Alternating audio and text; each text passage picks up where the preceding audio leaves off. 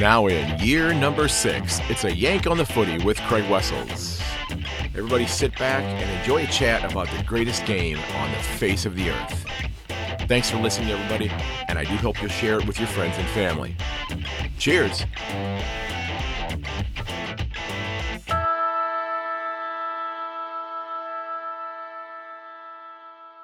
Hello, everyone, and welcome to episode 303 of A Yank on the Footy. I'm Craig Wessels coming to you from Sandusky, Ohio, and thanks for giving this episode a listen.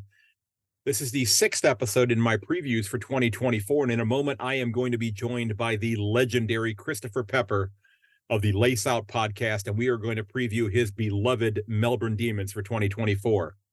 Don't forget, ladies and gentlemen, if you want to get a shout out for your local footy club on the podcast, reach out to me, drop me a note on my socials. You can find all of those over at my website, yankonthefooty.com.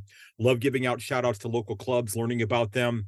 We're going to get into this week's uh, local club here in just a moment. Do want to remind you, though, that uh, this July I will be in Australia come hell or high water. I guess if it's high water, maybe I won't be there, but uh, what the hell. Uh, so I am coming to visit and I'm planning on being there for a good chunk of time, mainly the entire month of July, as the case may be. So I'm hoping to meet up with as many of you as I possibly can while I'm there, get to as many games as I can from the AFL all the way down to the local footy level, because I want to see uh, how those clubs tick. Um, it's been great uh, discussing them uh, as we've gone along uh, the journey of this podcast, and I I want to go see it in person. So I'm very excited about that. If you want to help out the podcast with regards to that, you can certainly head over to my website, as I mentioned, yankonthefooty.com. You can check out my Redbubble store page. You can also click on the Buy Me a Coffee button if you'd like to help out that way as well. That would be greatly appreciated. If you wanted to help out to defray some of the costs, that would be wonderful. Now, today's club of the episode are the Greta Blues of the Ovens and King Football League. This club can be traced all the way back to the Greta South Club of 1910, and they're rather unique because they don't actually have a hometown. They have it's kind of a feeder club that comes in from a lot of different areas, from what I've been able to read. Uh, the senior club finished second last year on the ladder, winning 17 out of their 18 games. Ultimately, they dropped their prelim contest to the Bright Football Club. And I have to do a little bit more research on the Bright Club because they have a really interesting logo, and I wasn't sure what their nickname was. I could not find that. Now, the club is helping right now to renovate uh, the playground at the Greta Recreation Reserve. And they've begun their uh, preseason training on Mondays and Wednesdays, and I'm hoping that they have a fantastic year in 2024. And they do have uh, a handful of players who have gone to play in the VFL and in the AFL, including Ian Montgomery, who debuted back in 1965 for Collingwood against Melbourne and he played 48 games with the Pies. And then Darren Steele, who debuted in 1984 uh, for North Melbourne uh, against City, but he also played with Geelong, a total of 137 games combined. And then Carl Norman, who played for Carlton for 27 games, debuting in 2003 against Brisbane. So, Blues, I hope you have a fantastic year this year, and good on you with the uh, playground renovation and construction. I hope that it goes well, and I hope you have a fantastic year. Now let's go ahead and jump into my chat with Chris Pepper. And uh, Peps has been a great friend of the podcast, and I cannot wait to talk to him.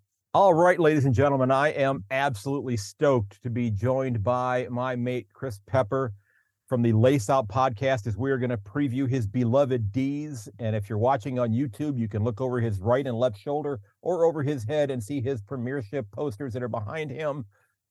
Mr. Pepper, how are you doing, sir? And thanks for getting up this morning.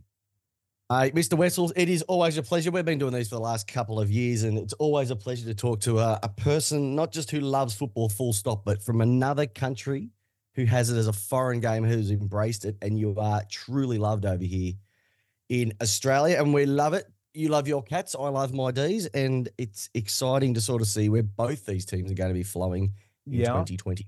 Because there's there are question marks surrounding both of them Yes. Uh, you know, and uh, you know, I think we probably have to before we dive into 2024, I think we need to take a look back quickly at 2023. And I uh I I need to ask you about the um if you had to apply a a score on how successful the Brodie Grundy experiment was what kind of a score are you giving the club? Are you giving Brodie Grundy? I, and I didn't realize he'd actually played 17 games. I didn't think he'd played that many, but uh, didn't go that well. He played a few, you, did it? All right. No. so I would give I would give um I'd give the club an eight for having a crack Mhm. because when I heard about it, when it came in, I'm like, here we go. Like, this is going to be fantastic. It's going to work nicely. Jackson's gone. Grundy will come in. Gawn will go forward. Execution about a, a two. It just didn't work. But they've had a crack. And that's the thing that Yeah. I think you have to look back on is that they've had a go at it. It didn't work. Move on. Okay, so before we Simple move on, that. though, can't really go into it any more than that. It just it just didn't work because it's when you got two alpha dogs. I said to somebody, it's like it's like having a driveway. You got a Ferrari parked, Mhm. but you've got the Bugatti in front. Uh-huh. Eh, well, What do you do? Like, which one do you take? Because they're just so equally good at each other, Okay. and they're fantastic the way that they play. But they play very similar games where they have to be the number one ruckman. right. and when right. they said that, turn Brodie Grundy into a forward. Yeah. no, no, So no, would they would they have been better served moving Max Gawn forward? he would have been the better option.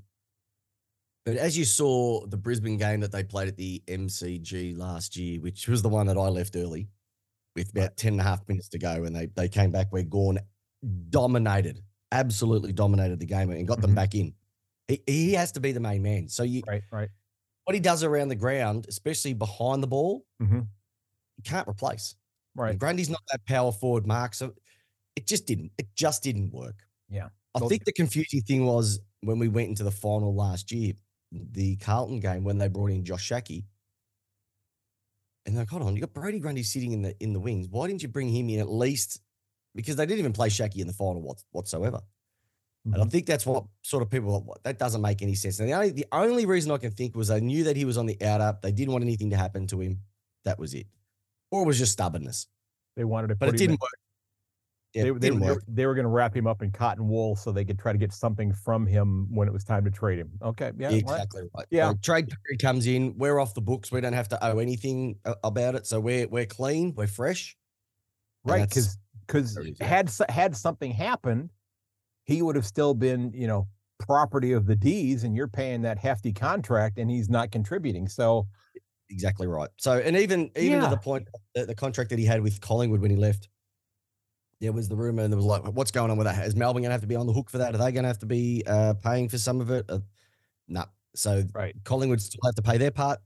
Sydney pay their part. Melbourne are free. So look, if they didn't have a crack, then you would go, "Mm, they had a go. It didn't work, Mhm. and I think that they've moved on. And I think that they've made some pretty good acquisitions. They've looked at what they've needed to what they've needed to do, but I also think that they're looking forward to the next round of trade free agency as well, where Okay. a big, big, big forwards are going to be available. Well, and I and I think that you know while it was, I don't think it was necessarily a a a plan to maybe, you know, have him be an additional contributor, but I, I think it's rather fortunate that they were able to bring in Jack Billings with the absence of Clayton Oliver right now, and I, and I'm not saying Jack Billings is is going to be able to replace Clayton Oliver because you know he's not as good a player. He's a very good player. He's averaged over 20 and a half, you know, disposals throughout his career, but he's only played 11 games the last two years. Um, but I think it's nice, got to be nice to have him in the red and blue this year, knowing you, knowing what you don't know about whether or not Clayton Oliver, Clayton Oliver is even going to be playing this year. Yeah, exactly. So the way I look at it is the year before we got Lachie Hunter for a packet of packet of chips. Played sensational. Mm-hmm. Uh, besides his kicking, and every Melbourne Melbourne Melbourne, Melbourne supporter knows that. Except he's kicking, fair enough. To get Billings in, can use the ball. He's just had he had a bad run with injuries, and sometimes players just need a, a fresh coat of paint. They just need Right, to go right. somewhere, fresh environment, change it up, etc. And he's the perfect example of it. Like he was, um, you know, he was drafted at number three in his draft. So Mhm. the guy can play. And I just think he needs an opportunity. Is and I think the, the competition for spots, especially as a smaller forward in Melbourne's forward line this year, is going to be pretty difficult Mhm. because you got Chandler, Pickett, uh, Neal-Bullen plays down there, but he plays a bit of a different role. Billings will be down there as well. They've also picked up um, uh, Bullstrop as part of the, the the trade that came through last year, so he's going to be having a crack as well. And then they've got Shane McAdam who's come in. So spots for forwards outside of the big boys, out of Fritsch, Van Rooyen, and Petty, uh, are going to be very limited. And so these guys are going to have to work their tails off Right. and know that they're spending some time with Casey if they want to get a game. So I'm actually pretty happy to have him because if he can just straighten it up and get good ball into the forwards, that's all we're asking for. That that's the missing piece. That's what they've been working on apparently over summer is that connection between mids and forwards. Everybody's worried about it. I'm not worried as Yeah. much as most of the pundits out there or pundits out there. I actually think that they're going to be in a pretty good position. And it gave me a bit of a, a feeling of that in that final last year against Carlton. Yeah, because you know, as an as an outsider looking in, you know, the the thing that I and and you please correct me if, if I'm wrong here, but I I've worried, you know, whether or not they had enough options to to be the guys, you know, kicking the goals for this club. That you know that that you know it was like it was almost like you know Pickett or Fritsch or bust. And was- you know yeah, it was. yeah. That final it was. And when you've got this is where most people sort of forget really quickly. There was no Petty, who was playing some really good football up forward. right, right. There was no um there was no Melksham, who had been playing great footy, and there was no Van Rooyen, who was who was like a uh you know, up and comer. He'd kicked 28 goals at that time of the year. Mhm. First year playing senior footy in the big boys. If you take out Carlton's three forwards, they lose that game. Right, right. So we we got within two points and we should have won that game let's be honest if it wasn't for some bad kicking and some bad choices in the last 90 seconds we win that game we go on to play brisbane anything can happen but yeah just to see what happened there taking those three forwards out they had to try and find a different way to play that was why we were a bit worried like why didn't they bring in grundy and maybe make a bit of a change with with Gawn you know Right. he say there so worry about Yeah. that But um, again, that's why yeah. I'm pretty bullish on it. I'm pretty bullish. A lot of people are like, "Oh, what's their forward mix going to be?" Etc. Well, it That's worked for pretty much most of the season except for two games. That's that's fair. That is very fair. And you know, and the thing is, you know, even though he's kind of and, and I know he's got he just had some minor knee surgery with Ben Brown. I know he's kind of a forgotten man on your list that you know that, that you know here's a guy who you know is you know kicked 40 50 goals a season for years you know when i first started watching the game every time he'd go kick a goal i'd run out to the front porch because he's running past my house on his run up to kick so i'd, I'd wave and he never waved back but a high Yeah. through. yeah, but you know, should- it's he was basically a goal kicker, Sorry. you know. But it, and Yeah, that's that's he pretty is- much what he did. But the problem was with the way that Melbourne played and the way that he plays. He's very much a lead up forward. So if he's coming out of the square full tilt, you just drop it in front of him. He's going to mark it nine out of ten times. Mhm. He's not that uh, monster hanger hanger type of player in the Right, forward line. right. He's not one contested beast. And once it gets below his knees, it's he's got the turning circle of a Mack truck. It's it's it's difficult to watch. And Tom um, and Tom McDonald was a, a perfect foil for him, Mhm. but he's had his injury concerns as well too. So so when you've got players that haven't done a preseason, and this is where sort of people think about it. Oh, I haven't done a preseason. He'll be right. He'll make it up. You're behind the eight ball. Right. So you're almost trying to trying to get back into the swing of it and get up to a standard of fitness well before after everybody's already got theirs. And so you're Yeah. constantly behind the eight ball, behind the eight ball. And it's just too hard to mix in. And then you've got to get your touch back. And practice match touch and, and training touch is completely different to match game. Mhm. So oh, look, I I think Brown and McDonald's gone down back apparently this year for his for the the the, the track watchers have said, which I think is a great decision. Uh, so that means that they can play Petty up forward. Um, hopefully he gets back in time. So you know, if you ask me how Melbourne season's going to go, I had a chat about this with the Love Machine, my brother Mark, the other day. And he's he's consensus, and I'm, I'm pretty happy with this. I reckon we're going to have a bit of a slow start to the year. So maybe the first eight to 10 rounds, it might be mm. like a 50 50, 60 40 split in terms of wins and losses. But then once they get that connection up forward and once they sort of work out how the game style fits in, and once the players get that connection with each other, it'll then really take off after that. Yeah, so it might be a bit of a slower start.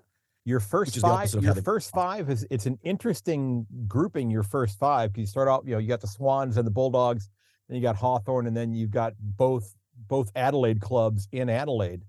Um, Yep. For your first five, so I mean that's that's not necessarily a terribly easy five because I I think Hawthorn might might be that and and and I've I've said this already but uh, anybody who's a Geelong supporter who's listening is going to you know unsubscribe from the podcast but I I think Hawthorn could be that club that could could make that significant leap this year and if they don't get into the 8 make a push to get really close to it this year. Yeah. Well, they've picked up two little small forwards, Ginnivan and Watson. Mm-hmm. Who are going to turn it on its head. And then they've got Chol to be down there uh, with Mitch Lewis. So in the space of one preseason, they've just like their forward line has just jumped considerably. Yeah. And I went and watched them live last year and yeah, they're they're good. I, I got respect for Hawthorn. I haven't had respect for Hawthorn for many, many years after what they did every club through the middle of the the tens, but they are they they're going in the right direction. And I've given Sam Mitchell my fair fair smack over the years over what I think about him and and the way I think of him as a player. But as a coach, uh, I think he's steering them in the right direction. And sometimes I actually wish we had a bit of that in our coach. Yeah. Want to get into that? We can have a chat about that too. But oh, it's it's I, yeah. yeah first, there's there's no reason. There is no reason Melbourne couldn't be zero and four um, after zero and five, maybe zero and six after the first five games, after the first six games, because they've got Sydney, Western Bulldogs, Hawthorn, Port Adelaide, Adelaide, and then they've got Brisbane at the G. Wow. So the first six games are not exactly easy. No, they're not. They're not. There's... It does lighten up in the back end. Yeah. But that, that's not a great start. And, you know, finals are won in the back end. Mm-hmm You know that. Finals are won when you make it, but you're actually getting your position right is in the first eight weeks of the year. That's right. where you solidify where you're going to be because you need so, to get a jump start. You be on ahead of everybody, not chasing the tail. So worst case scenario, if that 0 and 5 or 0 and 6 yep record on the on the ladder exists and and I don't think it will, but let's let's just say for sake of argument right now that it does, are you do you think that they would have enough time left in the rest of the fixture to to to rebound and uh you know because you know they're doubling up against port against uh the magpies against the lions against the bulldogs. Now they do have the eagles twice they do have the dockers twice and and, and, the dockers to me are one of the most enigmatic clubs out there because i i don't know what the hell we're going to get with them you know on paper you'd think it's, got, it's a lot of talent but uh what's you know, what are they going to do? They just can't get it together. Yeah, they're they're an enigma. Like if you speak to anybody over over in Perth, they're just like, we don't know what's going on with. At least with the Eagles, we can sort of see, all right, they're crap. They're still mm-hmm. going to be crap. We know they're going to get better. Fremantle, you know, they have Jackson. Yeah. And they shine Sean, Dar- Sean Darcy for a massive contract. And right, then, right. Like, didn't you just see what happened with Melbourne? Like, but yeah. So that does not make any sense too. But the, the, the way I see it is if they have that slower start, top four is not going to be there. Mm-hmm. And I think Melbourne, and like I said, my brother said this the other day as well too. He goes, I think Melbourne are a team that need to play. Having that week off if they win or whatever makes it harder for them. They need to continually play. So they might even be one of those teams that they're in a better position if they finish outside the top four. So they know that okay. this is our last week. This is our last week. This is our last week, and not resting on their laurels. Oh, we okay. lose this All week. That, that makes that makes sense. I mean, you're you, you know, the the you know uh, what is it like the the iron sharpens iron kind of thing. I mean, you don't if you don't if you don't have time to rest on your laurels and you just have to get right back up on the horse. And I'm going to use all these really bad metaphors here, but you know, you've got you have to you don't have time to say, okay, you guys, we've got a week off. You know, go go rest. We'll do a little bit of running here. Let your bruises heal. That type of thing. It's no strap it up. We're going right back out there again this week push yeah. through exactly and, and i think when melbourne when melbourne have had their good runs that's what they've did they just had they've had good runs because they're just continually continually doing it mm-hmm. so they had that they had that run at the back of end of 2021 the great start to 2022 and we then know what happened after that but I, they just seem to be a team that they need to be playing right and not playing and not thinking if that makes sense they just no, it, can't it, doubt it makes, creep into it makes a lot of sense it uh, it really does and and i want you know if and, and I know there's a lot of talented players on this side. There's a lot of talented players in the midfield on this club. But if there is no Clayton Oliver, do you worry about clubs finding a way or looking for a way to defend Petracca in a way that they try to limit his contribution to the game where other players who maybe have not had to step up into the spotlight as much but are still very talented have to do that? Yeah and i say good luck. Good luck to any team doing it because here's, here's the way that i look at it as well too.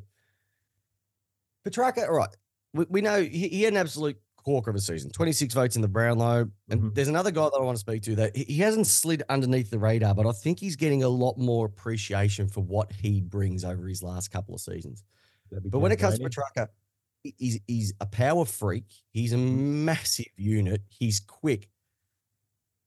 Not many players are able to negate that and then look after their own game at the same time. You know, the, the Mhm. use of the tagger, which we don't see. I, I, I miss the tagger. I think taggers should be used a hell of a lot more. Uh, the whole team defense gives me the shits. Excuse my language, but it, it gives me the shits at times when if you've got a guy who's just been, like I said, off the chain, he is dominating left, right, and center. right right We, we, we can't we can't clamp him. We can't clamp down on him because it ruins our team defense. Well, the team defense ain't working at the moment, and so maybe sacrificing one for the greater good will actually work. Mhm. And this is where I look at teams who have a bit more of a a man on man defense, and they've they've practiced that. They're going to be in a better better position when these sort of things happen because they go, okay, let's for the, at least for the next five minutes go to man on man, just go man on man, and make Right. it harder. It's going to be harder for us, but it's going to be harder for them as well. Right Prepare for it as well. But if Oliver doesn't play, and you know what, the club should just come out and say, and the, whether they've done this internally or what, and say, boys, he's not here. All right. Mhm. He's. We're not worrying about him. and I, and, I, and I and I think before we go on, I, I, I whatever is happening, I think we wish him the absolute best. That he gets him gets himself in, you know, into the physical or mental or emotional place that he needs to be in, whatever whatever the issue happens to be. Yeah. Yep. I think it just, I'll get on him in a minute and just my thoughts on where it might be. But Mhm. when it comes to Petracca, you have to stop him. But then you have to stop a little Powerball Jack Viney, who, Uh-huh. like I said, he he was captain. He had that taken off him. Gawn took over, and we thought, is he going to go backwards? Is he going to have the opportunity maybe to go to somewhere else? Geelong were looking at him a while ago. Last year, I've had mates of mine who who have sort of said, "Oh, Jack Viney, he's a you know a bit of a spart or a bit of a, he's no good." Come out and go, "I've got him wrong." Like his season last year was immense, and that's where I'm saying that you got to remember we played a massive portion of last year without Oliver. Right, right. Oliver's not the greatest kick. He gets a lot of the ball, but he's not the greatest kick. He's the B52. He just bombs it into the forward line. That's all he does. Bomb, bombs it in. Mm-hmm. And so, yes, you would love to have him there, but it just gives that opportunity for players who are who are on the fringes who need an opportunity. And they they often say luck is uh, thorough preparation given a bit of an opportunity or waiting for an opportunity, and that's what it is. It's someone like Trent Rivers would be beautiful. Like he's he's been building up his mid midfield minutes over the last year or two. I'd love to have him come off the uh, off through the middle of the ground. I just think that he uses the ball so much better than a lot of the guys through through the midfield, and I love what he does.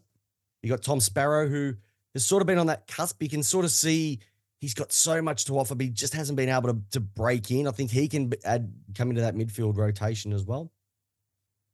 Angus Brayshaw, I know that they've played him on the wing. I reckon they should put him down back there and where he was in, in the premiership season. Maybe bring Salem forward. That's going to be a bit of an issue to, because to get his kicks for. They've they've got options there. You remember, you've also got Pickett who can go in there as well too. Yeah, Neil yeah. Bullen can through it. So I'm not too worried about the depth. Caleb Windsor, who they've brought in, but they've also got a couple of guys sitting in the twos. Uh, Blake Howes is another one who's just waiting for his opportunity. Who's had um, a couple of great seasons uh, with uh, with Casey.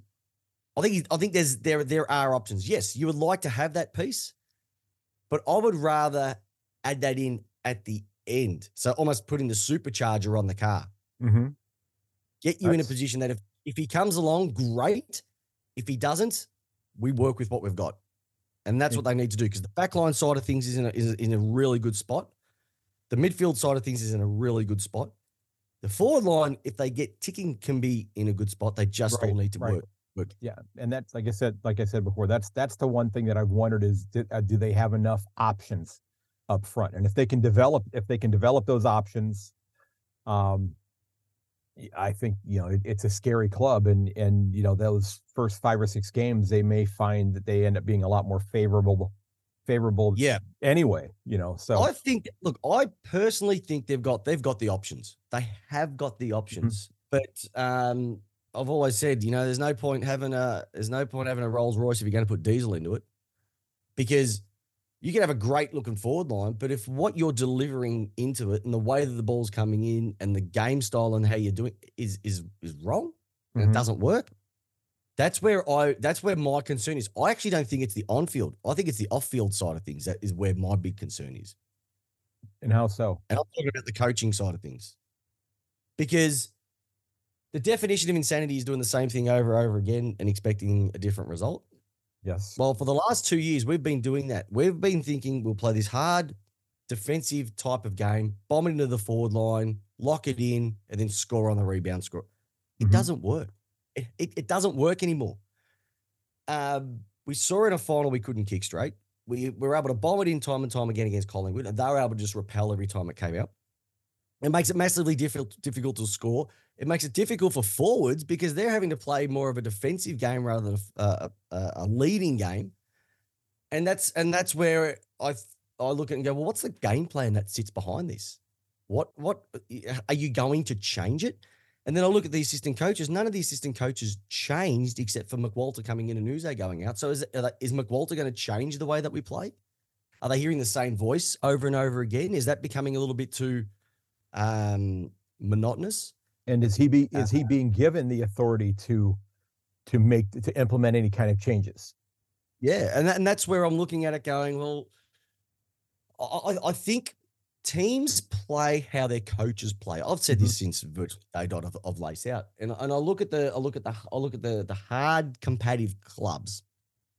Um, even Fly McCarty was just a a good, honest footballer. How that's how Collingwood play. Mhm. I can't speak for Brisbane because I never saw um, saw him play. But you have a look at uh, Longmire, just honest. That's how Sydney play. Mitchell, bit of a bit of a prick with the ball, but hard at it. That's how Hawthorn are starting to build their list. Mhm. Okay. Um, Hinkley, you know, a serviceable backman, etc. Run through the midfield a bit at, at Geelong. That's what sort of Port Adelaide are. They're serviceable. So I'm, I'm thinking that Goodwin, very good footballer, but it just doesn't seem to be that little bit of extra angst, Mhm. natural angst. It seems to be but sometimes a bit of forced angst. Um, and that's where I get a bit concerned. Like, are they? I know that they're the relationships seem to be good, but can he really give them a spray and they take that on board when they need to, or can he flip the switch and change the way that they're playing in the middle of a game? And I, at the moment, I don't think we have that, and that's where my concern is. Is that what's the game plan? Yeah. Well, That's the thing. I I think that uh, to to be completely frank with you, um, I do hope that there are at least a couple of occasions where there's just total dysfunction for the D's this year, only because we want to watch your response live on Facebook after the games as you're leaving the MCG. That's that's the only reason. So we can watch we can watch you giving them the spray on the way out of the stadium. Well, I'll, I'll be frank with you. They have received a bit of feedback over the over the last couple of years. the, the- one I did in the shower last year with Geelong with the wet weather footy was the one that sort of put people over the top and said, "What? What's? Are you okay? Do you need to speak to someone?" But no, look, I, I think I'm like every Melbourne supporter where we we we were we had so many years of disappointment Mhm. on field, off field. We finally get some success. We've got a list that could, should should be in contention, should have been in contention in the last day of September over the last couple of years. right, right. haven't been. to. And you know, you know, the, the quicker you get something, the quicker it goes away as well too. And, and Gawn's getting older, May's getting older, Viney's getting older. You know, when when your core is starting to, to to draw away, we saw how quickly Richmond fell off, and they're probably going to go even worse this year. We saw what's happened with West Coast, how they've fallen off the rails. Uh, Geelong, they're they're probably I think going to drop a, another rung again this year, just because of there's that age factor. Yeah. Uh, everybody thinks everybody thinks that Collingwood are going to go back to back. I'm telling you now, they won't because Okay. they've got the Wow. they're going to be the, they're the oldest list in the oldest. Well, yeah, and, and it's you know Collingwood, Geelong, and Melbourne. and once the older guys get that taste, well, you know, I've got my flag, I've got my second flag. That's a that's a really good point. You know, it's you know uh, how do you know how do you so if you if you're looking at it from that vantage point, then Yeah. does that does that in a way then possibly make Brisbane the favorites for the flag this year because they don't have that flag because Melbourne has theirs, Collingwood has theirs, Geelong has theirs, Richmond does not have the list to compete for another one at this point in time. I, I think Richmond's going to be a bottom four side, quite frankly. Oh, you're Um, in there with me too. Uh, yeah. And that's and that's that's a I think that's good for Yze because then he'll be able to over the next season or two definitely flush out Mm-hmm. flush out the group. Um, you need that turnover. They've got their success. You know, three Yeah. flags in four years.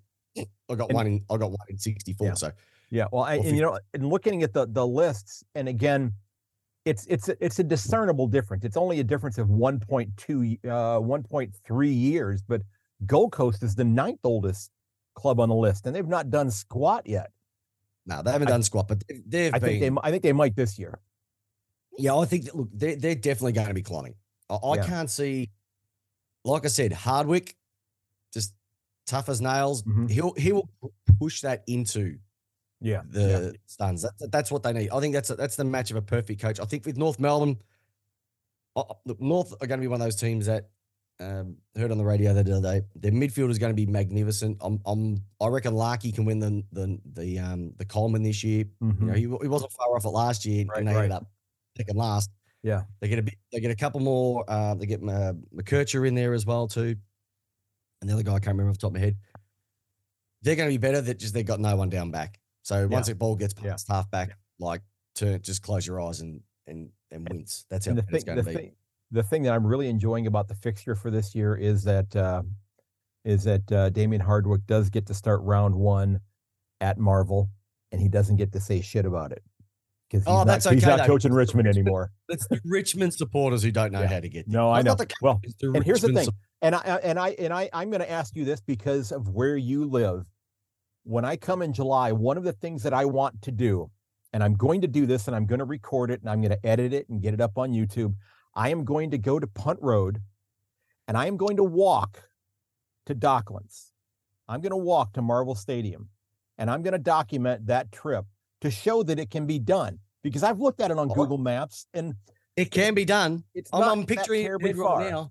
I mean, I don't know if there's any unsafe neighborhoods in between the two of them, but uh, you know, Oh, the Melbourne CBD, but that's yeah, it's the Melbourne CBD these days. No, you'll Yeah. be fine. Be fine. It'll be up and down a bit hilly. You might even see my mum working down at Marvel Stadium. She'll give you a tour. well, I would love that. I've been watching Yeah. a lot of lot, lot of cricket there. Dana's down there, Dana's down there, my mum. I'll say, mum, bring Craig in. She'll Hook him up. "Oh, Well, I mean, I- probably- oh, she'll probably have you over for dinner. That's what she'll have. I mean, I know I know somebody who has. I don't know if he still works there as, as one of the spruikers, but uh, I know that that uh, Gavin Ingham had, used to do that there. You know, one of the people kind of welcoming you into the stadium, which uh, Yeah, they- we're pretty good at that sort of thing too. So it's like, hey, you know, a lot of times if you just write to them and say, listen, I'm coming all the way from here for this. right. And That's they're, they're for it. once I once I lock in my dates, that's what I, I plan on doing is figuring out when and where. Because I mean, I, I you know, I've I've you know one, and I've said this in one of the places that I I am going to go to, whether they offer tours or not, is I'm going to the Vegemite factory, as you can see up there. Okay. I've Yep. gone through 24 jars of it in the last two and a half years. I'm going to the Vegemite. I don't care if they offer tours or not. I'm going to get arrested because I'm going into the facility.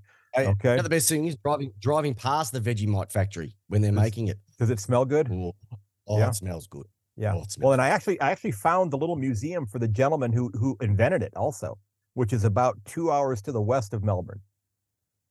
Whereabouts? Oh gosh, I I I'm following him on I've Facebook. put you on the I've, yeah, I, I've put you on on the spot, haven't I? See, Yeah, you thought did. that we're talking about the Melbourne season preview and we've gone down Vegemite route. yeah, that's okay. That's well, I mean, I'll talk about I'll talk about it all the Well, time. sometimes Melbourne do give you the colour of Vegemite when they play. So so you it's know, understandable. who are you most excited about this year that maybe is you know not been a regular in the 22 who are you looking forward to seeing and you may have already mentioned them but who's who's that that Yep. person you cannot wait to see what they've got in store for the club Um, look, I am. I, I get a bit of a, I get a bit of a man chub over Jacob Van Rooyen. okay I just he's got the number two on his back. He's he's got some spunk about him. He can mark. He can kick. He's got a, a first year, like he, had his first year in the in the AFL last year. hmm Um, had a, ended up, I think, uh, third in the goal kicking, which is uh, kick 28 for the season. Awesome. Yeah. To have another another preseason, another year in the gym, up forward. I- can't, I can't wait. I can't wait to see that. I just can't wait to see what he brings. He, he should kick at least 40 next year, in my opinion. Okay. He's a great kick, and that's a great thing. But he's he's a competitor. He's going. He's uh you know bit of a young head, so you know can make the old have Right, the old right. brain fart like he did in the final last year. But we, we need a bit of that. The other one who came out of nowhere last year, and everybody like he's. You were talking about the midfield side of things, and a bit of a smoky that I could see maybe moving in there for a little bit, some pieces to maybe move towards the next future years is Judd McVee like his composure down back is of someone who's been in the game for you know five six years. hmm I just love everything about him as well too. In hardly he- he- he's when Neville Jetta left, he took his spot. Just Okay. took his spot. He doesn't make mistakes. He's composed. He he he makes an when I say mistakes, um, I'm talking with disposal mistakes. Yeah, we know about the the the the the um the what happened in the final last year with him um in that last 30 seconds where he should have body checked, but that's just you know here here Yeah. here or there. I just love what I just love what he's been doing as well too. I hope Angus Brayshaw can come back and be the contributor that he was. Okay. Like that grand final he played that that first half was amazing, and especially that the, the some of the contests that he put his body through. So hopefully he can get back. But they're two that I like, I- and I also like what I saw from Taj Woewodin as well too. Didn't Okay. get many games throughout the season. Had four last year. I reckon if he can maybe double that, at least get into double digits, that would be Mhm. nice too. Because I think there's a bit of spunk about him as well too. But they- they're the three I know. But even if I look at the two that they brought in this year, um, Windsor and Tholstrup, Tholstrup, he's he's, he's already got the cold hero. He's got the he's got the the flowing hair, the big Oakley ski glasses. I'd love to see him come in and make it an impact and have a bit of X X factor up forward. hmm And Windsor, if he can use that disposal like they've said that he's got from his junior junior career into this into the D's, uh, whether it's on the wing, half forward, coming off half back, um, that's kind of exciting as well too. So I know I've thrown a lot of names there, but um, look, Van Rooyen, if if he can take that step and help Petty out, because Petty I think can play forward, he can definitely clunk a mark, he can definitely be a competitor, and he does kick quite accurately as well. I reckon those two can be. Um, they don't have to be dominant, but if Mhm. both of those guys kick 40 goals a year, you only need to get another couple of players who are kicking their 25s, 30s. Right, right. That's a good point. And I haven't included Bailey Fritsch there. Yeah. Uh, you're in a you're in a Yeah. pretty good position. That's true. Now, pardon my ignorance here, which I I Yep. have lots of. I've got buckets of it. Um, you mentioned the number two. Now, who else wore the number two that I'm not? That's not registering with me because you know, again, Wow. I, I I remember my history for the game, and I don't necessarily keep track of the uniform numbers, the jumper numbers, all that closely there. So, Uh, you only have to think of two players who wore the number two. So if you go back to the latest one was Nathan Jones. okay, Like yep, when Melbourne were at their worst, when everything was just putrid, you didn't want to turn up, you didn't want to see them, hmm you'd rather watch paint dry. Nathan Jones was the reason he went to the footy because every single week he, he just put his heart and soul into it. And when they got him across the line for that 300th game, we've only got two players that have played 300 games, him and David Neitz. Amazing. It was a shame he didn't play in the grand final team. And if you, you know, they go, oh, well, they won by so much. Well, you know what? 11 minutes into that grand final, they were down by three goals. So hindsight's 2020. But like he was just, he was just formidable. Mhm. Um, and just led from the front in our in our really darkest period for a long, long time. And then when I was growing up, when I was growing up in the 80s, there was only one player that you went very similar. Nothing was going right for Melbourne. There was a little guy named running around called Robert Flower. Played 274 games for the D's, and he was just mate, if you can watch some of his highlights on YouTube, he was he was built like built like my little finger. Probably I think my little finger's actually got more muscle on it than than he did. Um, and he played the game like it should be played. On the wing, he was fast, he was great in the air, great disposal. yeah, played awesome for Victoria when he represented them, captained the club, and then in 1987, when it looked like Melbourne were going to play finals for the first time, it was like the drive was like, let's get Robbie to play a final. Let's get Robbie to play a final. Mhm. And they eventually did. And it just skyrocketed the club that then obviously went into the year after when they lost the grand final against Hawthorn. But just those two were people that just brought Melbourne people to the game when um, when they were the darkest. They were both captains, um, and they just led from the front. And no one, I don't think, could say a bad word about either of them. There's a, Okay. there's the Robert Flatwell wing at Melbourne games um, on the members side, Mm-hmm. and Nathan Jones just humble and just the way that I like football play. Be humble, be be gracious, be humble. And You know, be your humble in defeat, be gracious in gracious in And victory. play So, hard. Yeah. Do you wor- do you worry about the long term effects with Angus Brayshaw coming back this year? I mean, do you, yeah, yeah, do you, do you, and I know they've cleared him, but do, you- do you, in the back of your mind, do you kind of just think, you know, in terms of this young man's longevity and his life away from football, that do, do, is there just a small part of you that says, go do something else, young man? Yeah, there is. Yeah, there is. Yeah, yeah. There, there- there's a bit in me that goes because that, that one was a big hit, and I, and I don't Mhm. think people realize how big of a hit, hit he was. And the, the consensus out of a lot of people was, oh, he was concussion bound. He's had all these concussions before. He's had all these issues before. Mhm. He didn't have a concussion for I think six or seven years before that. So he had a lot early times, and then that was Right. just that was just a freak occurrence. Now, you know, t- competition rules in twenty five words or less. I, st- I still think Maynard should have gone for the simple fact that the AFL said if you leave the ground, Uh-huh. that's your responsibility. He left the ground, regardless if it was a smother or it was a jump or whatever. That's it. Once the smother had passed, he then braced for contact. He left the ground. Now, Collingwood supporters going to shoot me down. I get that. I just think for the whole look of the game, Mhm. that wasn't the great game. I am concerned about him, but the chances of something of like that happening again, Mhm. very, very minute. The one I was more concerned about was when Paddy McCartin went down throughout the middle of the year. If you remember that Yeah, one, he yeah. just fell Absolutely. boundary line, and Yep. and, there, that's the one I'm going, dude. You, you can't play anymore Right. because Right. when something happens that's so innocuous that gives you a concussion and puts you out for a long time, Mhm. that's it. So if he has one of those, which is very like it could be just a small little tap or just a small little knock, and he goes down and he's out, then I'd be saying, mate, enough's enough. Your, your Right. life is a lot. There's a lot more life than kicking, kicking a Sherrin around uh, an oval. Yeah. I know we all love it. uh, We all wish we could still do it. Um, Yeah. But you've got a life. He's engaged. I've never done it, but uh, you know, I'm not the I'm not the Oh, you uh, would have been awesome. You would have been awesome. I could see you fly set half back, the general. Do you you do realize that for for much of my adult life I was actually shaped like the ball. Uh, Yeah, I've played with many. I've, I've played with many kegs on legs over the years. Okay. You know what? The thing was that they had the crack. had crack- If they had a crack and they just wanted to play, that's Yeah. all we could ask for. yeah, You I know, I've, I've, I'm hoping I'm hoping that when I when I'm there that I can actually kick a kick a ball somewhere. I mean, I have I have one up here, but I've not I've tried to kick it. I'm I've tried to I've tried to to to, bounce it, and which I don't know how the hell you bounce a ball like that. I mean, I, I've I've I mean, I, I maybe it's because I'm not running fast enough yet to try to do it, but uh, I don't know if you have to be running, but I I it it ends up going, you know, 15 meters away in the opposite direction when I try to do it. look, some of us, it's some of us we have it born. We're born with it. Uh, it's- some of us just, have a us us us 377 game legends. Uh, yes, the yes.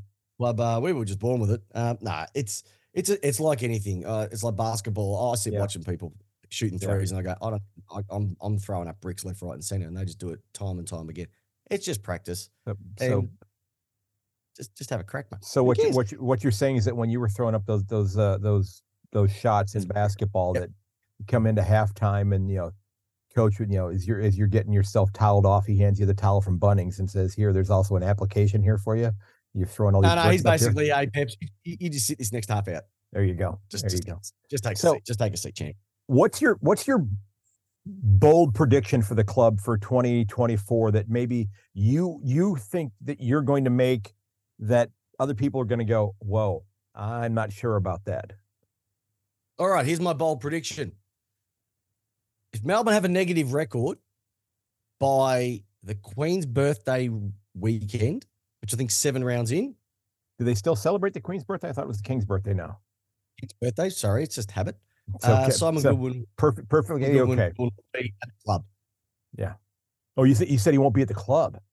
Wow, No. wow, that is uh, They're at a negative. If they're at if they're at a negative, and, and I said that they potentially could be zero and six. right, right.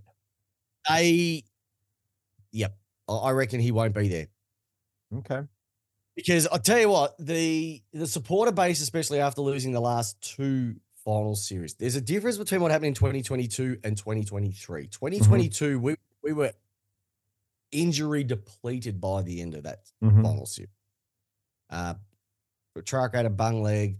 Gawn had his had his I think ankle or knee issues as well. So every, everyone had more tape on them than the players that didn't have tape on them. So Right, right. that, that was just it.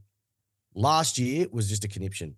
The the and both of them was game plan and um, choices made in terms of the the teams going in as well. So something needs to change. Now there has to be a circuit breaker. They can't get rid of all the players. They can't get rid of all the assistants. They can't do that during the middle of the year. They Right. need a fresh voice. They've brought in Andrew McQualter from Richmond, who hopefully is bringing a bit of that run and gun style that, that Mhm. they use for so many years. Um, it, it and with no Adam Yze there, who was their match day coach, there's going to be a lot more pressure. The the premiership win, uh, premiership um, holiday is officially over. It's been over for the last year, and Yeah. you there's so much pressure on them that they can't go. They can't go ahead and do a um a Bernard Tomic and go straight sets two years in a row. They they they can't do that three years in a row. So do you So think? I reckon, yep, I reckon if, if they're at a negative score line after Mhm. seven rounds, and it's a big one. That Yeah. question will that question will be asked. Okay, so do you think that that that Simon Goodwin is on the as far as senior coaches go? Do you think he's on the hottest seat in the game, or do you think maybe Longmuir No, no, no, no, no, no, no. There- there's others in worse spots. So Chris Fagan will be definitely looked at because if he gets them to another final series, grand final, and doesn't Mhm. come across, is he the right man for that? Ken Hinkley is definitely in another position where I know they just signed him up again, but you know, Well, Port we, we've I don't know. I don't know what his contract looks like, but if it's anything like Brett Ratten's, it doesn't much matter. No, well, contracts don't mean anything. uh, Yeah. the, the paper. That Yeah. Um, I'm also looking at Longmuir over in Fremantle. Right, right. What we spoke about a little bit Yeah. is going to be in a bit of uh, true blay. Interesting one, Ross Lyon. I think there's a, there's a bit of bit of word coming out that um, they're looking pretty pretty good this at the moment under Ross Lyon, but they need to perform considering what they did to Ratten to get rid of him. Yeah, yeah. They never Um, produce. And Chris Scott at Geelong, Could happen. I th- someone mentioned this the other day, and I reckon it's not a bad one. What's his contract status like? I'm not sure. I am not sure. I thought he Let's signed like a two. I thought he signed a two-year extension. Okay. What would happen if Brisbane make the finals again, fall over at the last stage? Mm-hmm. Chris Scott says, Want to go home to Brisbane? gonna go to Bris- Ah. Wow. That's everyone uh, else I'm looking, everyone else I'm looking, uh, you know, and maybe Matthew Nicks, but Matthew Nicks is Yeah. I think Adelaide are going to be. Re- I think Adelaide are going to be really good this year. Yeah. They've got probably one of the, one of the best forward lines going through it at the moment. And if that fires, ooh.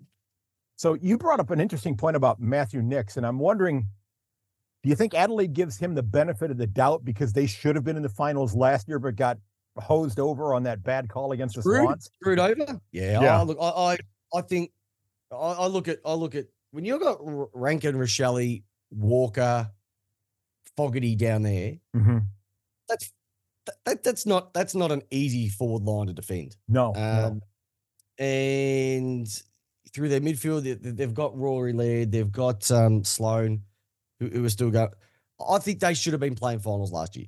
Yeah. Besides two dodgy decisions, uh, actually one dodgy decision, uh, and the team that got the dodgy decision had two lucky lucky wins to get into the finals. The other one being against North Melbourne Mhm. because there was uh, what too many too many too many men on the field? substitutions. No, too many Oh, Too many substitutions. substitutions. Yeah, Like you know what I mean? yeah. So I, I think, and, and you know what, the Darren Burgess effect. Don't be. I keep saying it. The Darren Burgess effect over there in Adelaide will take a couple of years to really um, re- see the fruits of their labor.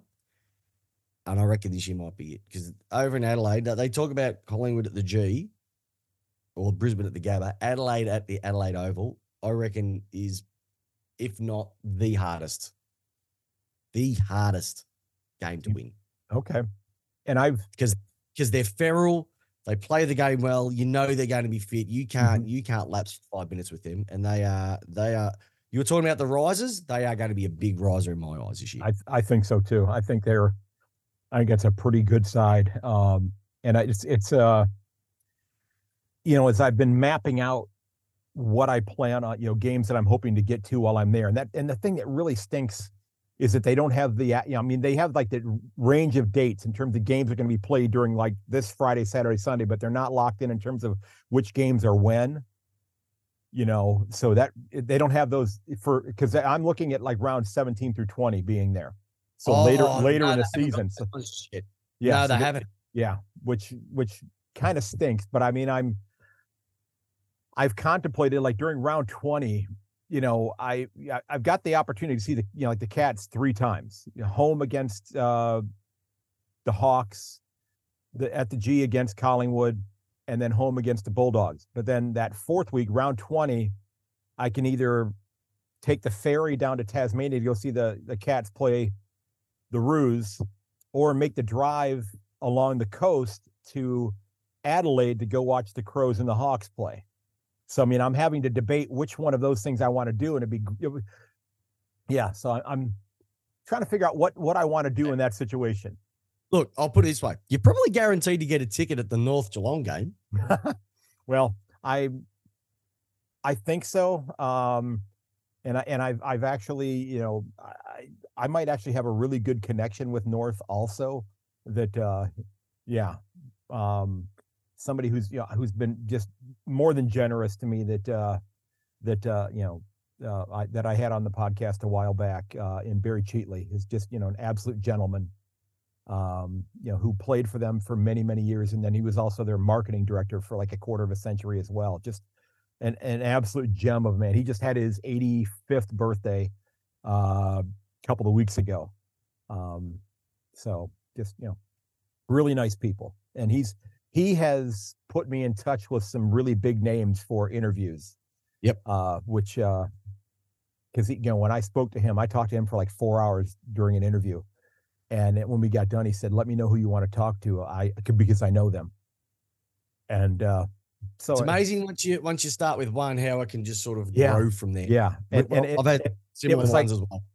And to me, it was in a way, it was kind of like trying to get a drink out of a fire hose because I I didn't know where to start. I joked with him and I said, "Okay, well, I'd love to talk to Gary Ablett Senior." He said, "Okay, who else?" Well, yeah, e- e- yeah. Everybody Right. would love to have. That yeah, no, I and you're right. I know, and I and I was, his I, family, I reckon they'd love to have that Yeah, conversation. and I, and I was too. saying that kind of in jest also because I knew the answer. Yeah, I knew the answer to Yeah. that. Yeah. So you think that uh you think that Adelaide is probably going to be the biggest bolter up the ladder this year? Mm, I don't know if they're going to be the biggest bolter, but they normally say I think it's two clubs drop out of the finals every Mhm. season. Mhm. Two clubs go in. So you've got to look at it the fact, okay, well, who goes in and who goes out? So I think St Kilda will maybe drop out. Okay. I'm just trying to put in perspective, like who who do I think will? Um, Port Adelaide, they're, they're a bit of a, an enigma as well too, um, because they've they've brought in they've brought in some some niceness. Ratugolea is going to be great for them uh, next year. Dixon's getting older. Yeah. Dixon's getting older. Right. Right. Um, And he's and he's broken. Yeah. And and I feel I feel terrible even saying it. I almost said that he's that he's broken down a little bit. And here here here I'm a 60 year old man, and I'm talking about guys who are like 31, 32 breaking down. The hell right do I have to say anything like that? You know, he's had a couple of injury issues. Let me say it that way, okay? Because I, I I know I said that he's breaking down there, and and no, he's not because I'm breaking down. Okay, I'm I'm falling apart. I'm an old man, but uh, yeah, it's a, it's an interesting one. Like you have a look at the who who played finals last year, who made finals. Theoretically, all of them could get better. There, there's no one on this sort of at a dropping Right. stage. They're all in Right. a rising stroke. You want another contentious one? I wouldn't be surprised if Melbourne didn't make finals. You know, And that's I- through no fault of their own. It's just that everybody around them is it's it's I, I can't am- remember this tight. Yeah. Well, yeah, because long time. theoretically, you could make a case for 14 or 15 clubs playing finals this year. In theory. Yep. And and it's funny you say because I have I was certainly not going to bring it up during this discussion, but off air I have had that discussion with a couple of other people during the interviews where I thought, you know, I I, I wondered the big thing that I wondered about was whether or not Melbourne was going to be able to score enough consistently. You know, defensively, I thought they were fine. I thought midfield they were fine. I, it was just like, can they find another consistent goal kicker or two? You know, that's going to keep them where they were. And uh as you see, Well, we did end up with the second best percentage in the league last year. yeah, So you don't get that if you're kicking a score. So I, I, I Well, think but- that's a bit of I think, that also the- reflective of how good your end of the defense is too. yeah, true, true. But you've also, you know, teams didn't kick big scores against us. Right. Um, we did kick some some decent score, and I think we do think what happened last that last couple of weeks. Melksham is going to be a big loss. I, I think he's going to be a big loss from a leadership perspective because when Yeah. we went through a bit of a troubling period, he was able to steer the ship a little bit. But Mhm. if you have a look at this, Collingwood are going to make it, Brisbane are going to make it, Port, and I should say should, Melbourne should, Carlton will make it, St Kilda maybe. Well, GW Carlton, Carlton lost Silvagni to, for the year for to an ACL. Uh, yesterday, I guess. Mm, yeah, I'd be more concerned if that was a Curnow. I'd, I'd say well, there's only one of those left, I think. The other one retired. Yeah. If it was Curnow, then I'd be like, Carlton, you're in massive trouble. Sauce, he did play a, a massive role last year, heart and soul type of player, but I don't think he's the be all and end all. Mhm. Sydney should get better. Western Bulldogs, there's no reason why they're not playing finals. They've changed every assistant coach under the sun, uh, except for the main one. So if it Yeah. doesn't work, we know where the issue is. Yeah. Adelaide should make it. Essendon, I don't think will. They've, th- th- they have they did, you know, trade a lot of people in. Right, right. Who who they brought in? Like they, they brought in McKay. Okay, fair enough. Yeah. Uh, Goldstein, who's towards the back end of his career. Yeah. So there's there's a bit of a question mark there. Won't hear, me, I don't think- won't hear me saying that he's broken down. Uh, Uh, Who? Goldstein. anybody. Yeah, uh, yeah, You- fair enough. You haven't mentioned, you haven't mentioned. GWS yet either. Oh no, no, Giants, Giants. Yeah, yeah, no, Giants will make it. Sorry, Giants will make it. So that's what I'm saying. There's, I reckon there's eight, ten. I'd say eleven teams have to fit into eight. Right. yeah, It hasn't and, happened like while. and you know, And I have the Gold Coast, which could be an, a complete anomaly altogether. Right, right. I you know this could be this could be the year where they make you know they make that leap finally and and having been a fan of this game for your entire life in the great grand scheme of things as far as for the health of the AFL Yep. would it be a good thing if Gold Coast makes the finals Yeah, of course it will be. okay because it would kind of of legitimize it- that investment that's been going on for so many years there I would think Yeah, it, it's that, but it's also like I, I, I don't think many people don't like Gold Coast, and I don't think many people don't like the the Giants. There- there's no reason not to like them. mm-hmm. We don't like Collingwood. I get that. You know, Yeah. we don't like Carlton. We get that. Um, but for those two teams, we just want them to succeed because if they Yeah. succeed, the game is better across the board. right right Um, you know, from first to first to eighth last year, there was a six game difference. mm-hmm. I don't think there'll be a six game difference between first and eighth this year. That, no, that'll be close to four. I think I think this year I think this fixture the fixture this year is going to be it's going to and I'm I'm not a wrestling fan but it's going to be like one of those Royal Rumbles where everybody's hopping into the ring and just beating the ever loving shit out of one another. Yeah, and I've said this a fair bit. Like, people go into the the the how hard your how hard your fixture is every Mhm. season, and I reckon it's a complete myth because depending on who you get, we're depending on what they did last year, not what they're doing right. this year. Right. You've got teams that are going to fire that you think you've got twice. And so if you've got Hawthorn twice this year, you'd be a bit you'd be a bit concerned because they're going to fire. If you've got Gold Coast twice this year, you'd be Yeah. Yeah. a little bit concerned. But if you've got someone like uh, I'd say Richmond or Geelong twice this year, I wouldn't be super concerned. If you've got Fremantle twice, I wouldn't be concerned. But because we look at it all, what they did last year and what they between the end of last year and the start of this year, and what happens throughout the season is a mass. I actually think if you're playing a majority of your double ups towards the back end of the season, you're in a really good position. There are some clubs that we've played twice and we haven't even played other ones once. Mm-hmm. It gives you a good mix because you only need a couple of those to be going by the wayside, and then you know you can almost bank wins at the back end of the season. Yeah. So um, I think this whole oh, we've got the hardest draw, mate. Every draw's hard because right. you're not factoring what's happening to your team Right. or what's going to happen to them in terms of natural growth or natural regression. That makes complete sense. So before we get out of here, sir, Yes, sir. you ready to ready to tackle a little bit of D's trivia? Go for it. Okay, and some of these, I think, I, I think you're going to be fine on a lot of these. There's a couple that might be a little tricky. Okay, so these five D's, all who played at least 15 games, averaged over 20 disposals a game last year. Yeah. you want me to name them? Yes, Oh, uh, Petracca, Viney. How many games did they have to play? at least 15. Uh, I'd throw Oliver in there. Yep. Um, average 15 possessions. Uh, No, they averaged at least throw- 20, at least 20 disposals. They played 15 20 games, 20 disposals. Yep. And they and um, all five names have been mentioned during our chat this morning. I'd say Lachie Hunter in there as well too, Mhm. Yep. and Trent Rivers maybe, or said Jack Viney, said uh, Sparrow. Uh, you said Viney already. yeah, uh, it can't be Ed Langdon. Nope. Who am I missing?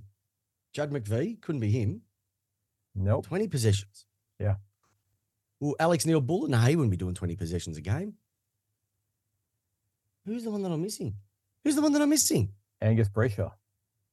Who did I miss? Angus Brayshaw. Uh huh. Yep. How can I forget him? He's the one who has the biggest impact of the season. Yeah. Yep. Okay, so this this is one that might be tricky for you here. After the MCG, the Demons have in in their history, the Demons have won the most games at which ground after the MCG? And that was 40, 45 wins at this ground. It's a VFL Park, but that I don't think it'd be VFL Park. So Princes Park. Mm-hmm. Yes, sir. And the other reason I Yes, say sir. Princes Park is because that was the other game. That was the only stadium that played had multiple teams playing in there at one stage. Carlton, yeah, and Hawthorn, that that's Ikon Park now, correct? That they've renovated. Ikon Park. That is yeah. correct. 40, Well, whoever fo- pays the most amount of money. Right, right. 45 wins and 78 losses. Oh, that doesn't surprise me. so, That Okay. doesn't surprise me. all. which D had the lowest disposal efficiency for 2023? He played less than 20 games. And he has been mentioned Uh, today. He has been mentioned. dis- Uh huh. Ooh, geez. Now, um, I think it was Trent. So I'm going through the names. Wouldn't have been Petracca. Ooh, geez. Lowest disposal efficiency. And I Wouldn't be will Jack tell, Vine. I will tell you uh, real quickly. Let me let me. Uh, I'll even tell you how many games he played here. Uh, You tell me how many games he played, then I can give. Then I'll be ah okay. okay, he he played 13 games, it. and his 13 games. disposal his disposal efficiency was 50.5 percent. Okay. Um. Oh, not no. Not Clayton Oliver. No. Nope. 13, Jake, Mel- Jake Melksham. Melksham. he had the he had the worst he had the worst disposal efficiency. So what his goal kicking efficiency was pretty Yeah, good though. fifty percent. Now, uh, players that played, you know, almost all all the games. Kozzie Pickett was the next lowest at sixty point four percent. That doesn't surprise me. Yeah, I mean he play he plays Oh. like his hair's on fire. Oh, Um, just get some consistency. Get some consistency. We'll be fine. Who else? Right, give me another one. Okay, let's see here. Uh This player who played 24 games led the club with 98.5% time on ground. So he never Oh. came off the ground. Ed Langdon. That'd be Ed Langdon. It would not be Ed Langdon. Hold on, hold on. What? uh, How many games? He played 24 games. So not Lachie Hunter because he'd be the other wingman who normally comes off. Be Jake Lever or Stephen May. Jake Lever. Yep. May was right behind him at 97.3. They never leave. Yeah. Their theory is I don't need to come off for a break. Give the people who run a time for a break. You get the ball up the other end of the ground. That's when I get my break. There you go. There you go. All right. Um, who led the club in one percenters average wise in 2023 with 6.78 one percenters for the year?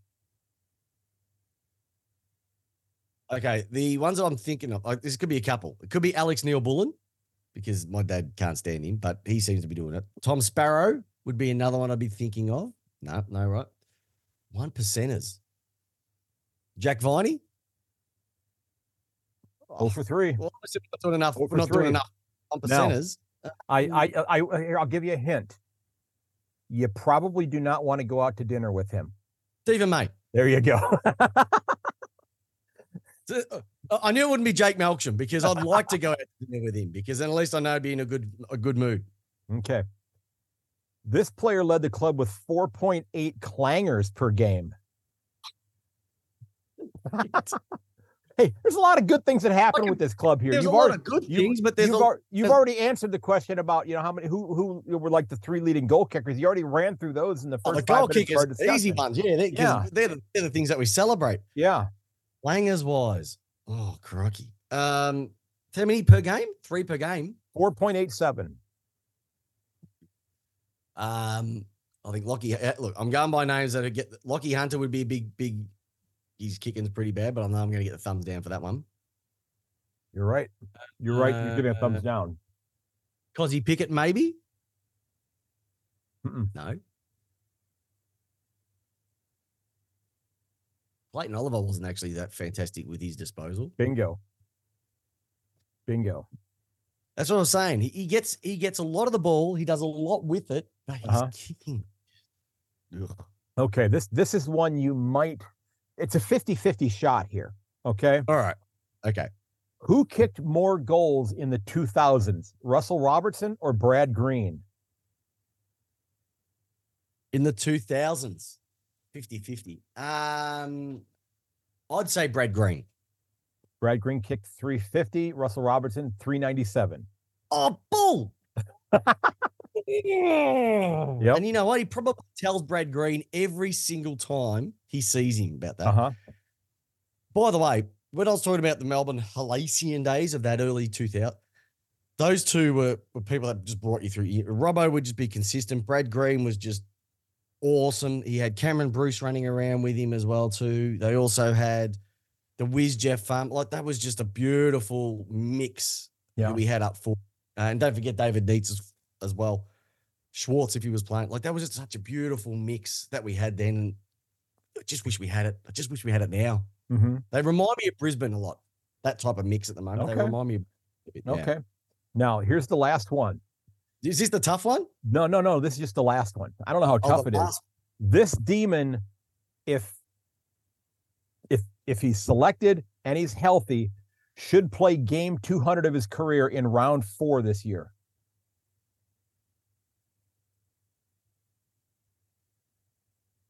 Oh wow. Game 200. Mm-hmm. And his name has been mentioned today, a time or two. Time or two. So I'm thinking either Lachie Hunter. Now Michael Hibberd r- is finished, so he's not going to be playing anymore. Lachie Hunter. He'd be playing actually 201 then, but I think I Jack went because uh, Hunter, yeah, it'd be Viney. Viney because I, I was counting somebody who played their entire career with the D's. Yeah. Oh, well, that, Yeah, okay. so I didn't- I didn't, I didn't clarify that, and and, and that's Oh, that's right. I'm I, Well, I'm a lousy game show host, so I'm No, you're a I'm- great game show host. You need a game show jacket. How many is actually? I want to know how many has Petracca played. What's he up to? Petracca is at uh let's see here. I've got 26. I got the Footy Wire site pulled up here right now. Let me. Uh, Petracca is at uh 176, so he should get there the end of this year if he's healthy all the way through. Yep. So by what round 23, 24, first round of finals, he should be getting hoisted off the ground then. And that's when I look at Clayton Oliver at 176, four time best and fairest, Mhm. three time all in two time AFL, PCA, Coaches Award winner. Like, Yeah. freak. And we just hope that he gets better. I hope But so I'll- too. I'm, I'm bullish. Look, I'm I'm I'm bullish on the D's. Yeah. They just need to get that connection. We like that connection, not Right, that right. connection. Connection. We need. I mean, that's why you know, and I and and you know, even though this isn't about the yeah, if the Cats, you know, th- their midfield was shit last year. Okay, it was horrible. it It was god awful. A lot of injuries. You know, injury. Every team has injuries. I get that. Um, but they their midfield was just you know let's let let's let the other guy do it, and the other guy wasn't there. Um, you know they you know you had a you had a you know number seven pick who played one quarter of footy in one game and hurt his foot in Jhye Clark. You know. Yep. y- but it was a good quarter. Well, yeah, but uh, but what I, if I know. it's a it's a huge I know if what you mean. if if if the midfield gets it shit together, they might find their way back into the. I don't. I don't think they're a top four side for sure. They might find their themselves in like number seven or eight. I I'm not sure. I'm putting them in the top eight this year. You know, y- yeah, hmm. you've still you've still got you know, you know, two phenomenal goal kickers down down forward. That you know, as long as you know Hawkins is healthy, if they can get the That's the ball to those guys, you know, it's good things happen when they ha- when they have the ball in their hands and they've got a free kick going on. So yeah, I. But it's all dependent upon their midfield. And, and when you Yeah. brought up the whole Chris Scott to Brisbane thing, that was just that was it, it makes sense. But you know, he's you know he's been entrenched in Geelong as as you know as long as he has.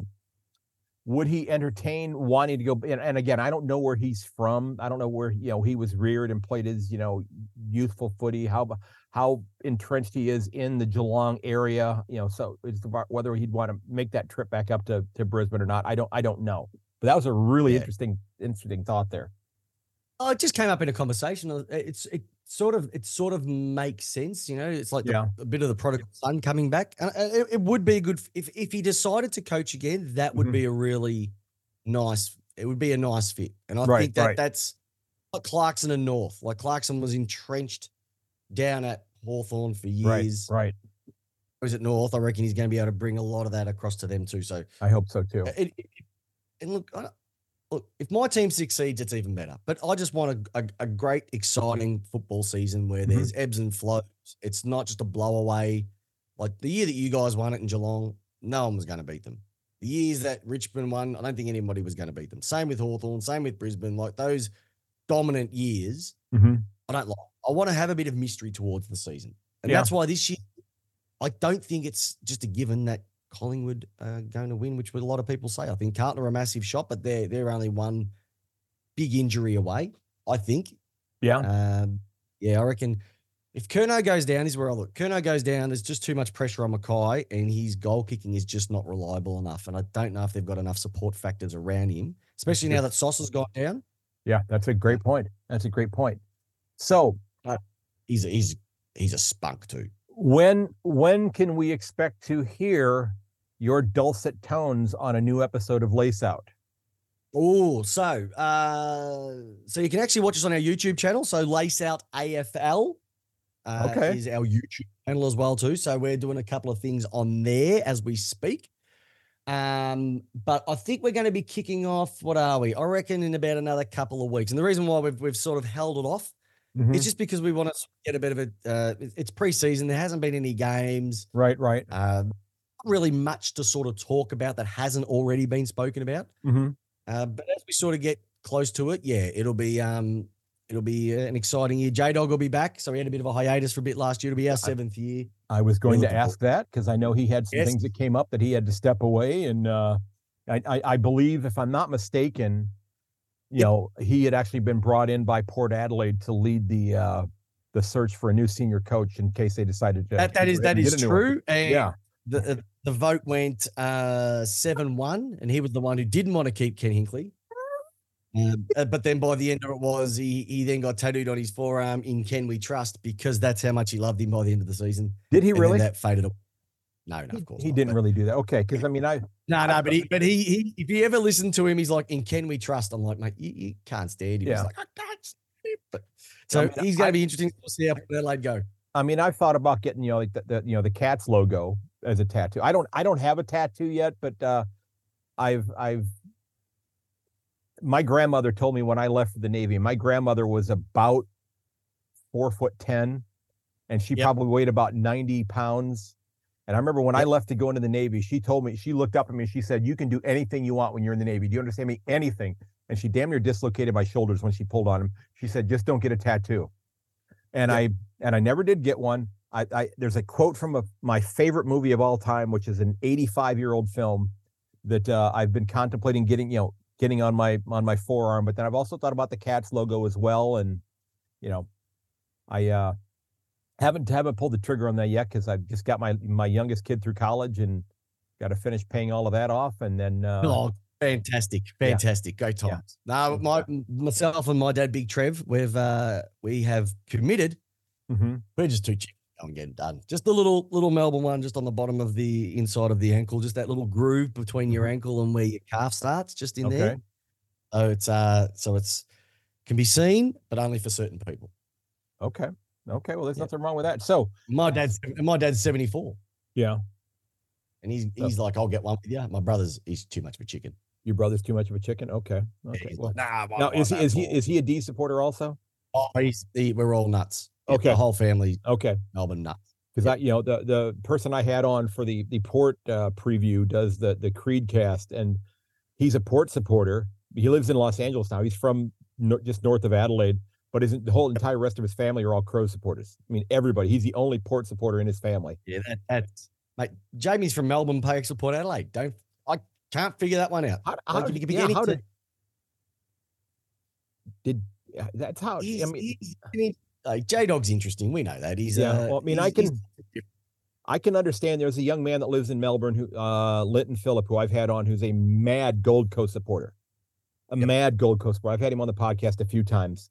And I can kind of see that because it was, you know, it was a club that kind of came into existence during his formative years. But you know, Port Adelaide had been around for a while, if you will.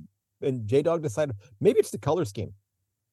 I think it can down come come down to where you are at that time of year. So I know a guy that was um, um lived in Melbourne, massive West Coast supporter, massive. And I'm like, well, how did you get? He goes, oh well, you know, I was get, I was young and West Coast had won their 94, 92 and 94 flags, and I thought, oh, I'll just maybe just go for them. There you go. Okay. But and again, that's, it's kind of your, you know, it's kind of, you know, when you're, you know, when you're, uh, you know, your impressionable years. I mean, it's what you grow up with. You know, I'm, I'm, yeah, I've been a Cleveland Browns fan since, you know, I was born. You know, they, they won the At least you could smile a little bit this year. Yeah, they did. Yeah, but we were just so beat up. I mean, I, I, I'm hope. Yeah, yeah, it's uh, they're done, but a lot of good things happen, and hopefully it it bodes well for next year. You know, they they were a great defensive team. They need a little bit more help on offense, I think, and they need to keep Deshaun Watson healthy. Didn't you go through like five quarterbacks or something? Some Yeah, ridiculous started started five started five quarterbacks this year. Yeah, Yeah, Yeah, because you, you- one after the other after the other after. So there was Yeah. a guy who was it was, it was like the guy who played um last year for I can't remember which what team it was. He was sitting in the in the stands with a salad roll and a drink, and they called him up to say, "We've had an injury in the warm up. You need to come and play." so they bring him out of the stands. Yeah. this is the thing that AFL had to bring him out of the stands to then get him strapped up and, and playing. Well, I, that happens occasionally in hockey. I've seen that Yeah. happen in the NHL here, where they'll actually bring, they'll actually put somebody in like the goalie pads, bring him out of the Yeah. stands, and, and throw him in there when the goalie, you know, goalies have been hurt. And I and I don't follow hockey, but I, I've read about that happening. Yeah. So There's a I think famous story at one of the games where the um the one of the administrators or whatever, or the the guy that looked after the rink or whatever, they, they the, the two goalies got injured during the game and they Mhm. needed someone to step in. And they're like, "Can you just stand there?" yeah, And he's like, "I- "I used to play goalie." He goes, "Good, you do it." And he he jumped in and played the rest of the game out. And they reckon it's one of the greatest things ever. There was a bit of a doc I think on that uh, a while ago. So yeah, and, and fascinating stuff. Hope, hope, hopefully they, uh, hopefully they help him stretch, and uh, and you know got him some of you know Deshaun Watson's gift certificates to his his his masseuse of his choice afterwards. There, yeah. Um, yeah. So, Peps, where where can people find you on the socials? And I, and first of all, I didn't realize you had a YouTube channel up, so I will definitely uh yeah subscribe to that one, I'm done here in just a second. But where can they find you on the socials there if they want to give you a follow? Look, if they're on the socials, just it's pretty simple. So we're lace out uh lace out podcast on Fox on Foxtel on Facebook. Damn, on Facebook, made big time already. Yeah, we've gone big time. No, on Facebook as well too. Lacebook AFL on um, YouTube. We've obviously laced our podcast, laced out AFL podcast on on on Spotify and all your um, podcast channels. Mhm. But yeah, we've we sort of made a bit of a transition over the, the Christmas period to sort of just put some shorter stuff together. It's a bit it's a bit of fun that we Okay. like to do. It's predominantly me, um, but we're going to be doing our our our um shows live on YouTube this year. We're going to be casting live as well too. So like, subscribe. On We'd Tues- love to have you on. I think give it's, us feedback. it's early Tu- early Tuesday mornings my time if I'm not mistaken. Yep. So early It's Tuesday like- morning, and you're being fantastic. We'll be sitting there doing our recording on a Monday night or whatever, and and you jump on board and drop us a message and be like, "How good's this? We've got one bloke who's all the way over in the US, dropping on to say hi. You know, Yeah. You're always a guest on the show, and and we've been going seven years, and virtually that entire time you've been um we've been connected. So I can't wait to see you when you come down to to Melbourne this year to have it obviously have a chat and uh, we'll go to a game and You- um, just enjoy been- everything about it. You've been a great friend uh, in this journey, and I can't I can't thank you enough for that, and I and I truly appreciate that. No, thanks. We it's it's vice versa, reciprocal. The love Thank is all there. Thank- Isn't that how? it- Yeah, something like that. I don't know. I do don't know, this. something like that. Yeah. there- oh, look at that. Here we go. Here we go. I don't know how to. Yeah, there we go. The love. The love. Uh, we're not, we can all, yeah, sing Kumbaya or something like that. Well, hey, Peps, uh, I hope you have a fantastic weekend. I know you're rolling into your Friday right now. Uh, we're probably gonna have another day with fog where school's gonna get delayed for a couple of hours, but I'm I'm already up in the morning anyway. I mean, it's been a couple weeks ago we were down to nine, minus 16 Celsius, so it was a little chilly. Uh, yeah, I, I did see the NFL game where they got the supporters to come in with hot water or whatever, and if And- they got the, the snow off the chairs, Yeah. they were going to get a. I thought that was, Yeah. That's- we've had that's- fun- yeah, that's- a fun game. Yeah, that's in Buffalo. That's about a five hour drive east of me. Yeah. And you know, where I live is is right on Lake Erie, one of the the five Great Lakes, if you will, that uh, you know, kind of a, right, almost across from from Toronto, but uh well, Buffalo's almost across from Toronto, but where we will get like four or five inches of snow about an hour east of us, and then for another about two hour drive into through in through Buffalo, well, we might get four or five inches, they'll get two or three feet of snow just massive amounts of snow. So they, yeah, they actually, they actually will bring in. Uh, they'll ask the supporters and fans to come in with their own snow shovels and and they'll pay them like twenty bucks an hour to shovel, and they basically shovel all the uh, all the seats and everything and move all the snow out of there. And you know, it's it's what kind of what they've signed up for, and and it gives them in many instances they well, it didn't work out this week, but kind of a, a home field advantage, if you will. So you you you bring a team in from Florida who's not used to that you know, in January, and uh not a lot of What fun. was it? it's I was saying it was minus, what was it, minus 16 or something along those lines when they were playing earlier Yeah. this week? yeah, something like that. Yeah, it's uh, and that's that's that's down to zero, basically zero Fahrenheit for us. I mean, it's you know, because freezing is 32 Fahrenheit, so it's uh, that's down at around zero for us. But I remember, you know, the my uh, my wife's family is from upstate Minnesota. And the first time I went up there, we were there at Christmas time, and the warmest it got was 20 below Fahrenheit. And we were there for 10 days. It was 20, that was the warmest it got. Couldn't we have gone to Florida? Yeah. Did well, you that's just look at the, we could have gone to Florida. Yeah. well, and I, I joke. I said, you know, that if you think about it, you know, to get back to freezing in Fahrenheit, the temperature had to go up 52 degrees just for you to freeze your ass off.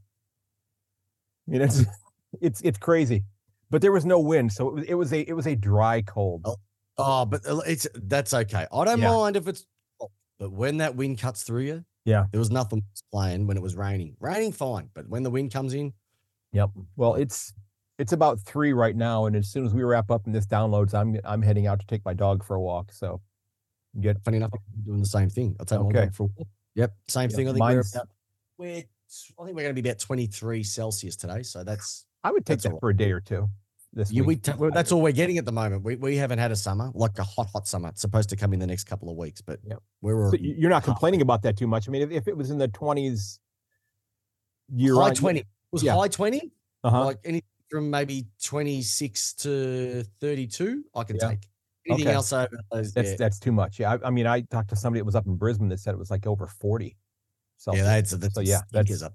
yeah, that's some stinkers. way toasty up there. Well, hey man, go get that dog out for a walk. I'm going to do the same thing. It was fantastic to talk with you, and Always a pleasure. when this is done, I will uh, I will get this out uh, and I'll share it with you there. And my uh, guest here has been Chris Pepper from Lace Out, one half of the Lace Out squad there, and check them out on Spotify or your favorite podcast hosting source, and also over on YouTube. Give them a subscribe there as well. I'm heading there while this downloads. Cheers, Awesome. sir. Have a fantastic. Always a pleasure, day. mate. You bet. I'll see you when you get down under. You bet. Uh huh. All right, Peps. Hey, man, I appreciate you getting up early on a Friday morning and sitting down to chat with me about your D's. Uh, I think it's going to be a uh, an interesting year for them. There's a lot of uh, stuff happening, a lot of plates being spun right now on the stage, and we'll see if uh, we'll see if they're able to keep them up on the sticks throughout the course of the year. Now, remember, folks, you can find everything related to my podcast over at my website, yankonthefooty.com. I do hope you'll leave a review if you enjoy the show. I hope you'll get on the mailing list. If you enjoy the podcast, I do hope you'll share it with your friends and family as well. Um, follow me on YouTube. Follow me on all my socials. Those are all linked on my website. You can go there, and it's a one-stop shop for uh, following all things a Yank on the Footy. I do hope you'll consider doing that. Now, folks, ladies and gentlemen, look out for one another. Check up on your friends. Make sure they're okay. Reach out to them. Tell them you love them. If you need to talk to somebody, please do that. Please do that. Okay. Um, and I appreciate the kind words from everyone. And uh, if you have not listened to the first few episodes, uh, like I said, I have five of them done already. The first two have been released at this point when I'm getting ready to record uh, this one today. Uh, up next, I believe, is Carlton. And uh, devastating injury for Jack Silvagni uh, with the ACL. So he's going to be out this year. But, folks, appreciate the kind words, as I said. And as always, may your dribble kick never hit the post. And I will catch you later. And this has been episode 303 of A Yank on the Footy. Remember, you can find me at yank underscore on on Twitter. Reach out, reach out to me at a yank underscore, excuse me, a yank on the footy gmail.com if you want to email me. But everything's linked at my website, yankonthefooty.com. So head on over there. And again, my guest has been Christopher Pepper from the Lace Out podcast. And I do hope you'll give Peps a follow over there as well. He does a great job with his show. Cheers, everybody.